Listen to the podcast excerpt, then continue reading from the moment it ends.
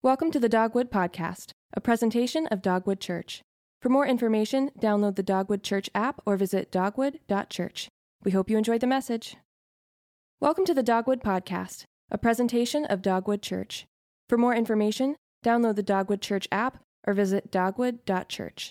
Join us now as Pastor Keith Moore shares today's message. Welcome to the Dogwood Church Podcast. For more information, download the Dogwood Church app or visit dogwood.church. We hope that today's message encourages you to take your next best step in following Jesus. Hi, everybody. Thanks for joining us today. Uh, 50 years ago, I can't believe I'm telling you this, but 50 years ago, uh, the summer following my graduation uh, from high school, I made a public recommitment of my life to Christ as I, as I came to understand that He wanted more from me just than uh, to commit my life to Him as a child, that He wanted me to follow Him as the Lord and God and leader of my life. And so I made a major readjustment of my relationship to Christ. In fact, it was on Thursday evening, August the 9th, 1970, uh, this coming uh, just a week away from when you are hearing me today. And I'm going to go to the very place where I celebrated, um, where I made that commitment uh, this next week and celebrate that. I'm going to re up for the next number of years that the Lord leaves me on the planet. And it was a transforming recommitment of my life to Christ, readjustment of my life to Jesus, for I came to Christ as a little boy. And that next year, moving on into my freshman year in college and throughout that next year, uh, I had a vibrant time uh, with Christ. I even began to sense that, that God was calling me to the ministry. And I said yes. I said yes to God. I eagerly said yes uh, to the Lord. Uh, and then uh, I moved back to the campus to begin my second year of college. Now, I made a lot of good friends in college, a lot of people that I loved and still love and, and care for. Many of them unbelievers, many of them uh, not believers at all, but very precious and valuable to God, and very precious and valuable uh, to me. And I, I had hoped to be, uh, to influence them uh, to place their faith in Christ and follow Him uh, also. And that was my intent, and that's how I, how I started out. But uh, slowly, gradually, uh, over that year, uh, the unbelievers in my life began to be the influencers in my life, and I ceased to become the influencer in their lives. And again, slowly and gradually, I began to drift and wander away from my uh, relationship to Christ and my commitment to Him. And I, I woke up one day and realized that I had done things and said things and, and, and uh, violated, uh, violated commitments uh, that I had made to myself and to the Lord Jesus that I said I would never break. And I, I, I had fallen into habits and lifestyles of uh, sinful disobedience to the Lord, and I found myself far away from Christ. And I needed help. I mean, I needed, I, I needed someone to help me turn, uh, turn back to Him. Well, you know, we, we all followers of Jesus have a problem. Now, that the great classic Christian hymn, Come Thou Fount of Every Blessing, says it this way in one of the uh, words and uh, phrases in that great hymn. It says, Prone to wander, Lord, I feel it. Prone to leave the God I love. We, even those of us who have been saved, who have denied ourselves, taken up our cross, followed Jesus, been and love Him, we, we, we still, because we are not perfect and live in this earth and have our own bodily tendencies, leftovers of uh, the effects of sin on our life, we have a tendency to wander away from the God who loves us, our Lord and Savior, Jesus Christ. And when we find ourselves there, we don't always know how to come back and we need outside help. Well, I'm going to give you that help today. No doubt there, there are many, many, many of you who are in this condition today. I have been there, I know what it's like. We are in our final week of our series through the book of James called Tough Times, uh, Tough Faith for Tough Times. And uh, we've been walking through the book of James, learning how to live out our faith in Christ uh, and, and become better instead of bitter uh, in hard times, difficult times, uh, letting the Lord Jesus teach us. Now, over just the past couple of weeks, we have been reminded that back in the day, uh, James, the, the pastor of the church at Jerusalem, first century church at Jerusalem, uh, had written to the young Jewish Christians, primarily young Jewish Christians who had scattered across that part of the world into the churches in, in different uh, areas because of the, the persecution of the church at the time. He had, he had written to many of them. Now, many of them were poor and many of them were oppressed by more uh, wealthy, powerful people, and they had become weary of soul because of their suffering and oppression. And not only that, they had become sinful. They had become sinful. They began to blame God. They began to curse against God. They began to grumble against uh, other people, and they had become uh, sinful uh, toward God and toward other people. And when we're in tough times, uh, like we are in today, we can find that we may make the wrong choice and wander away, and we find that we have wandered away from God. Well, those Jewish Christians needed in James' day uh, some instruction on how to turn back to Christ and how to help each other turn back to Christ. We need the same thing today. You can read about it. Take your Bible and locate the book of James, chapter 5, verses 19 and 20. These are the last recorded words of uh, James uh, that we, we have. Uh, verses 19 and 20. It's going to be on the screen. Here we go.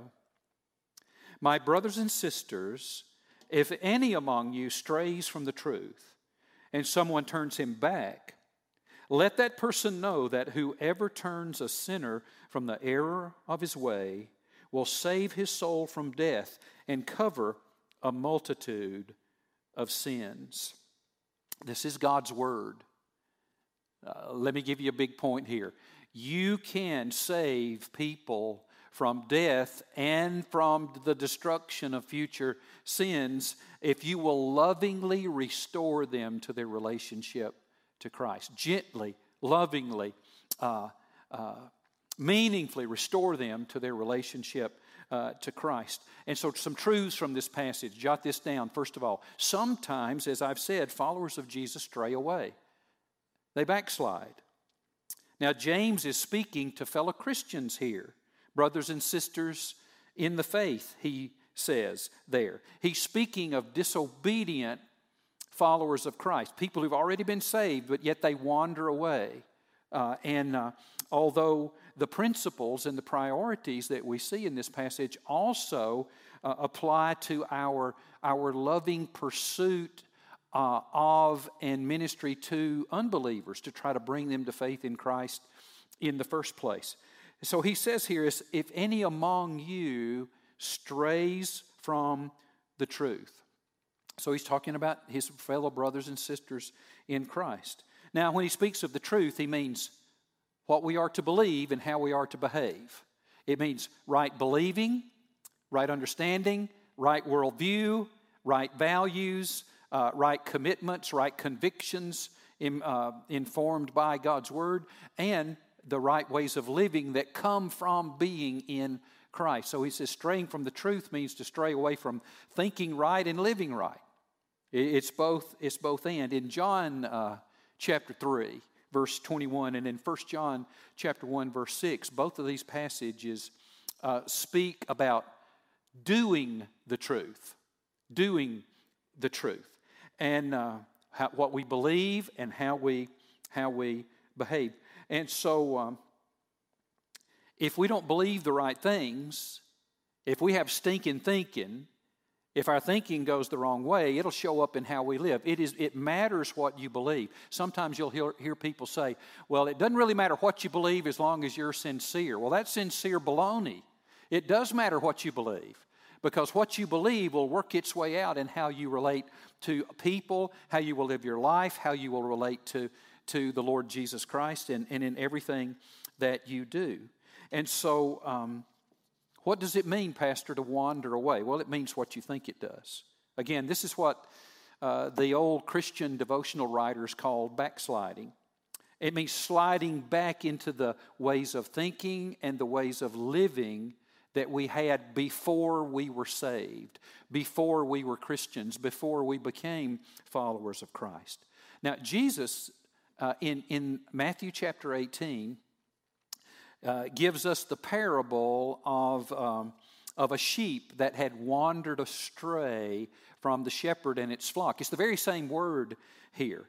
And so when that one sheep uh, that Jesus described had, described had wandered um, astray, uh, that meant he was lost. He was lost from the protection of the shepherd. He was lost from the fellowship and the uh, enjoyment and the company uh, of his fellow sheep. He, he was lost to the provision that he needed for the basics of life, of food and water and protection. Uh, he was exposed to the dangers of the wilderness, of sickness, of injury, and, and uh, the potential of, of death.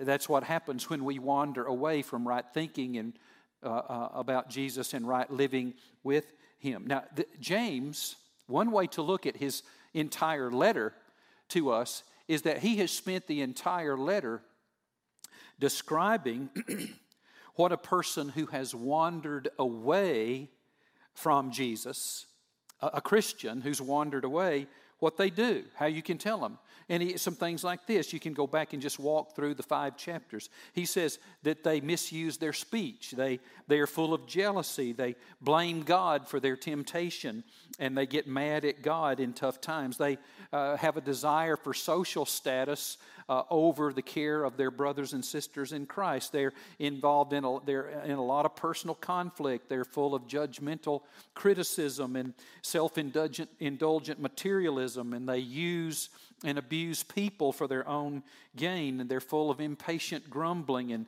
prayerlessness and stubborn refusal to admit their own sinfulness, sinful pride, and, and resisting God. Just to give a very quick list of what he says here.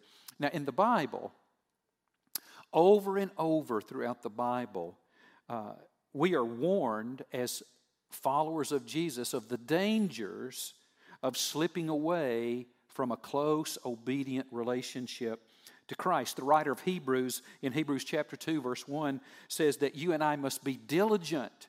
I mean, diligent and intentional, or we will let the right things that we have heard and the right things that we have received from Christ slip away. Slip away. Uh, we, we, we must be diligent, we must be intentional. I mean, one of the great examples in history and in the, the history of the Bible is uh, the disciple Simon Peter uh, on that great scene um, at, the, at, the, at the Last Supper, the night before Jesus was betrayed.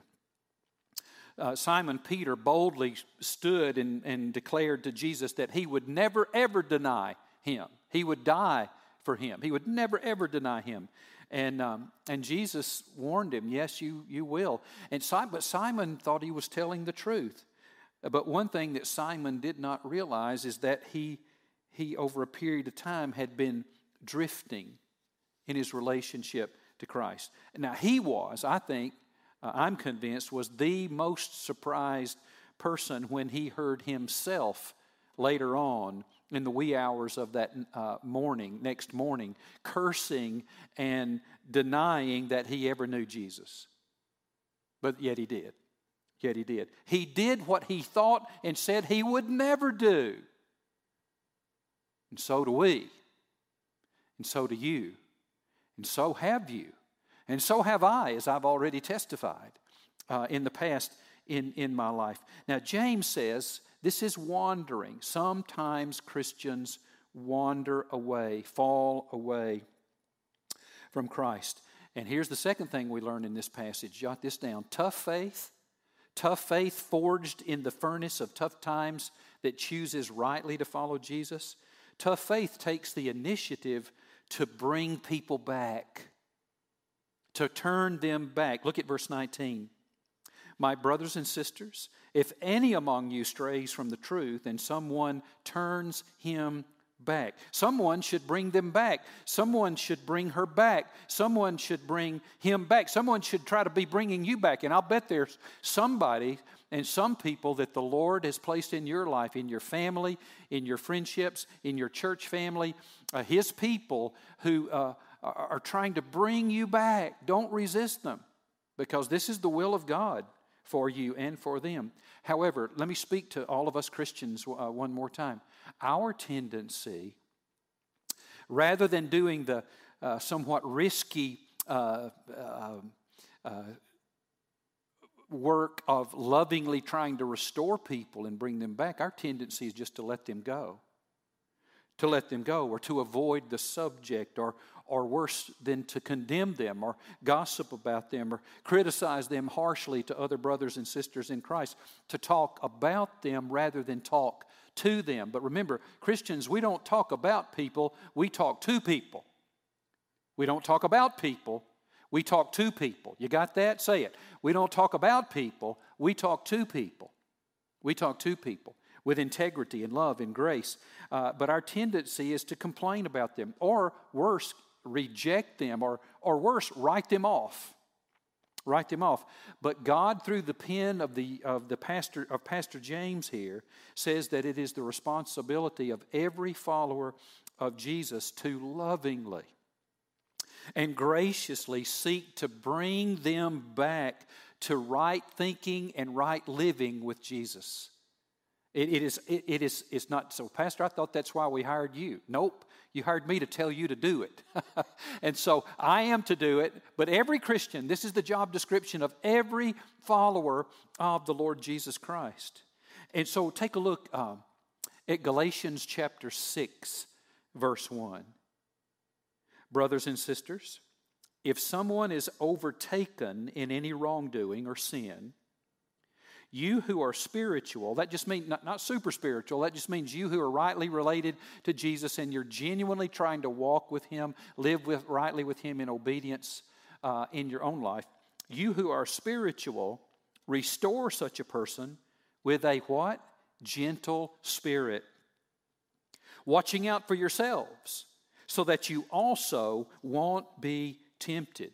And so, what do you do in this spirit? I recommend this be your memory verse for the next month.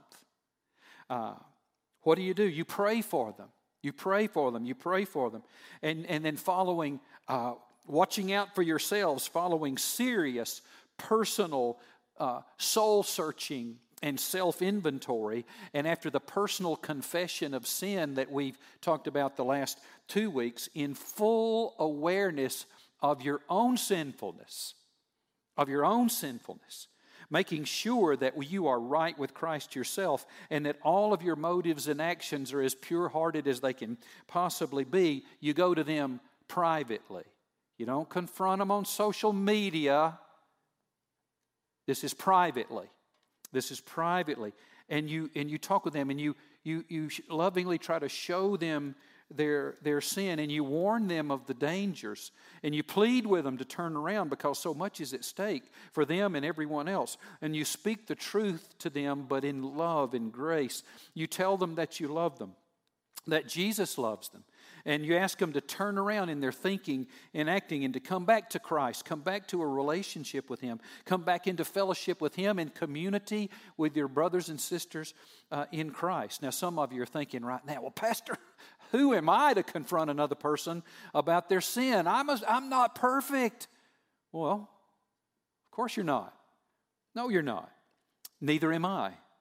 This is why you are the perfect person to do this. Because everyone who has been saved by the grace of Christ, not as a result of works, all of us who have been kept into in a relationship with Christ by his love and grace and acceptance, not because we are do, we are a good person and always perfect. Uh, when we know we're saved and kept by the grace of God, uh, we have no ability to look down on another person.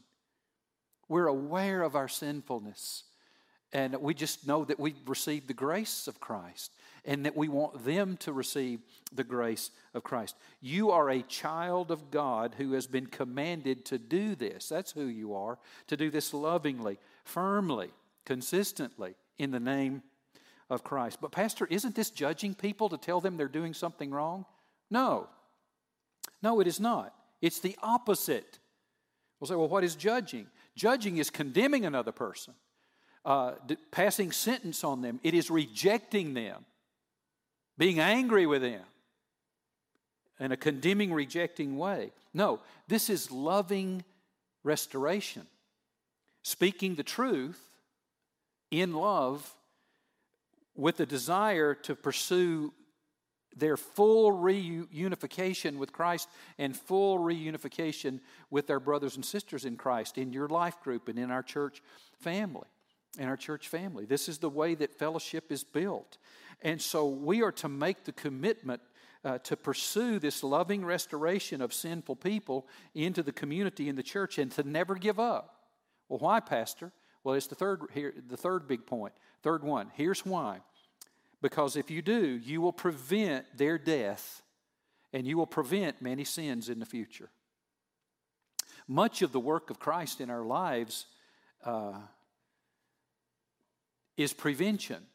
Uh, he, he does things in us that, that therefore cause terrible things in the future not to happen that would have happened. But when you turn someone back to Christ, a backsliding, uh, disobedient fall, child of, of God through faith in Christ, and you turn them back to obedience and full fellowship, he, James says here, you prevent their premature death or a living death, and you prevent many, many future sins that would not only harm them, but may even harm the entire world. Take a look at verse 20. Let that person know that whoever turns a sinner from the error of his way will save his soul from death and cover a multitude of sins. Well, let's talk. Whoa, save his soul from death? What does he mean there, Pastor? Well, there's a strong possibility in the Bible that he is referring to physical death here. He's referring to physical death here. Now, there's two ways this can happen when, the, when children of Christ become disobedient children of Christ and depart from Him. Uh, one of the, the, themes in the New Testament is the, um, is the theme called the sin unto death. The sin unto death.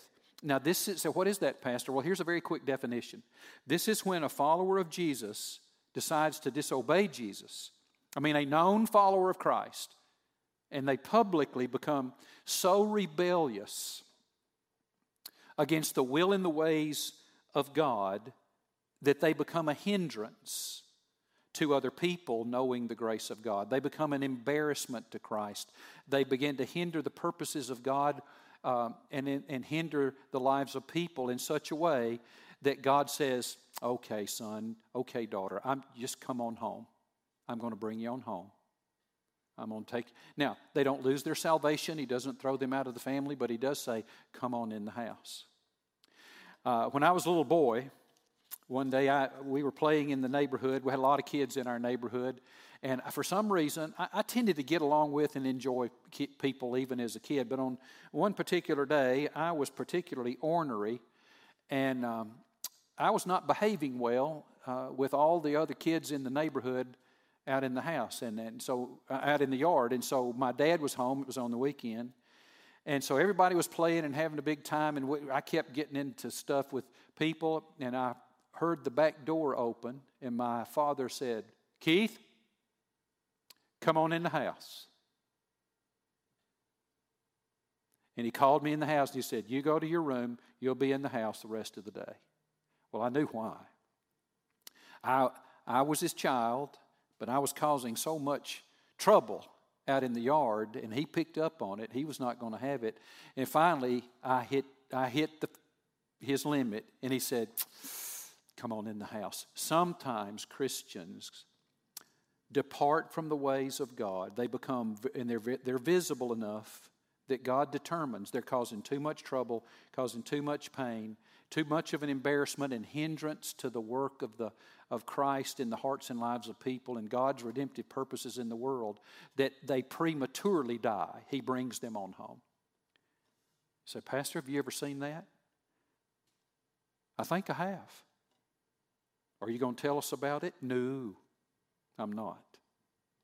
But I think I have several times across these almost 50 years of ministry. And uh, it's there. So he could be talking about he could be talking about this. A Christian who is a backslider is in danger of premature physical death. uh, either because God brings them on home or, mo- or most likely because of your own foolishness. You begin to live in ways that are very foolish, and you naturally put yourself in a position to be taken out of this world. So, to turn someone back, James here says, you may be saving them from a premature physical death. Premature physical death. But also, there's another way to look at this. He could be saying that they are, uh, the Bible also speaks of, uh, of a living death. Uh, he speaks of uh, an atmosphere in which we live, an atmosphere of, uh, reject, of, of turning from, from uh, obeying Christ, and we move into a, a life of frustration and despair and guilt and shame and depression. Uh, and we find it that we don't have the joy of the Lord in our lives, and it is a living death. It may very well be here that he is saying that one who is turned back from wandering is one who is saved from a living death, a life of waste and a life of emptiness. You see, a Christian who is away from Christ is the most miserable person in the world. I mean, the quickest way to unhappiness is to be a compromising, disobedient, backsliding follower of Jesus. I mean, that's an oxymoron. How can I be a disobedient follower of Jesus? Well, disobedient Christian, you, you're, you're just miserable. You're miserable. Some of you are miserable in your faith because you have been willingly disobeying your Lord. Now, I'm talking Christians already. No wonder you're so miserable. Well, someone who would turn back or be turned back are saved from a living death. Well, verse 20 goes on to say this also Whosoever turns a sinner from the error of his way will cover over a multitude of sins. One thing is clear here. When we lovingly restore misbehaving Christians to a right relationship with Christ and with open arms welcome them back into the guilt free fellowship of our, of our church family and our, our life group and our, our ministry team. Many sins are forgiven by Christ as people repent, and also many future sins are avoided.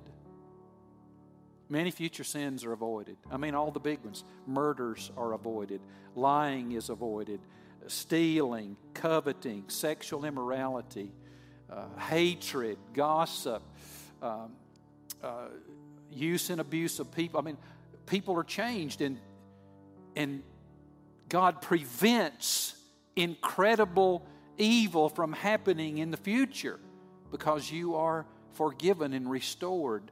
Uh, they never happen.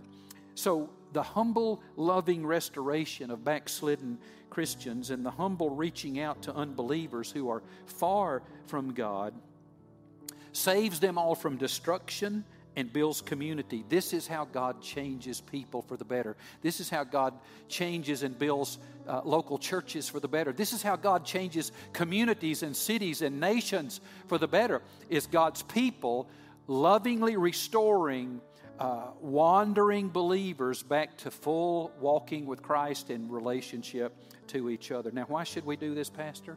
Why must I do this? Well, here's why. Because there are people that you know, and people that you love, and people that you like who have wandered away from Jesus. They are followers of Christ, but they are disobedient. They've been on your mind this whole talk this morning, and they are in danger of death, either in premature physical death or a living death or both, and they are in danger of causing much destruction in the future if they continue down this path, present and eternal. And you have been given the mandate to snatch them out of the fire and prevent this from happening by uh, bringing them back to experience the loving arms of Christ, who in, uh, who in the Bible says, If you will turn around with open arms, I will welcome you back. He is right there. We do that. Why do we do this? It's because we're in the people business. Dogwood Church, we are in the people business. And our product uh, is wonderfully transformed lives, making more and better followers of Christ who love God and love people in this world. So, what's James saying in this final sentence? What's he saying? He's saying, do the work. Do the work. Now, let me say to those of you who are hearing me, and you know you've been you've wandered away from Christ. So, well, Pastor, how do I come back? uh, it's a, it may have been a long journey away from Christ, but it's a short journey back because He follows you. Again, He says, uh, when you turn around, if you will turn back with open arms, I will welcome you back. You turn around right now in your heart. Say, Lord, I am sorry. I am sorry. I do. I don't. I am. I have sinned. I have embarrassed you. I have broken your heart. I have ruined my testimony. Um, I, I, I need to come back to you. And you go through the confession of sin with Him that we have described. You've heard me. You've heard me describe that process scores of times as your pastor. And then maybe you not, might need to make confession to your brothers and sisters in Christ. Our confession to fellowship needs to be as public as our sin has been, only as public as our sin has been. Now, so do that. Now, you believers, I'm asking you to make the commitment. Just say, Lord Jesus, this sounds scary to me, to practice loving restoration of uh, disobedient believers, but you've commanded me to do it. Uh, will you give me that? Will you be at work in me to make me willing and give me the power to do it? I commit to be your instrument of snatching people out of the fire. Now, some of you have never come to Christ. What do you do? Well, that means that you become a Christian. You pray something like this. You say, Lord, I, I am a sinner in need of a Savior. I repent of my sin. I, I give up living my self centered, self directed, uh, self righteous life, and I need you. Come into my life as my forgiver. Forgive me of my sin. Come in, in my Savior. Come into my life as my Lord and my God and take control of me. To the best of my understanding, I give myself to you. I want to follow Jesus. And you do that.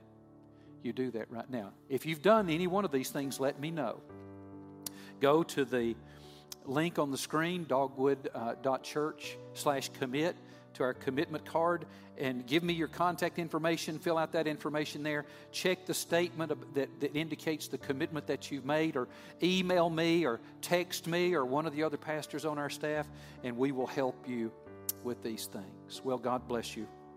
God bless you. I'm going to pray for you. Lord, so help us.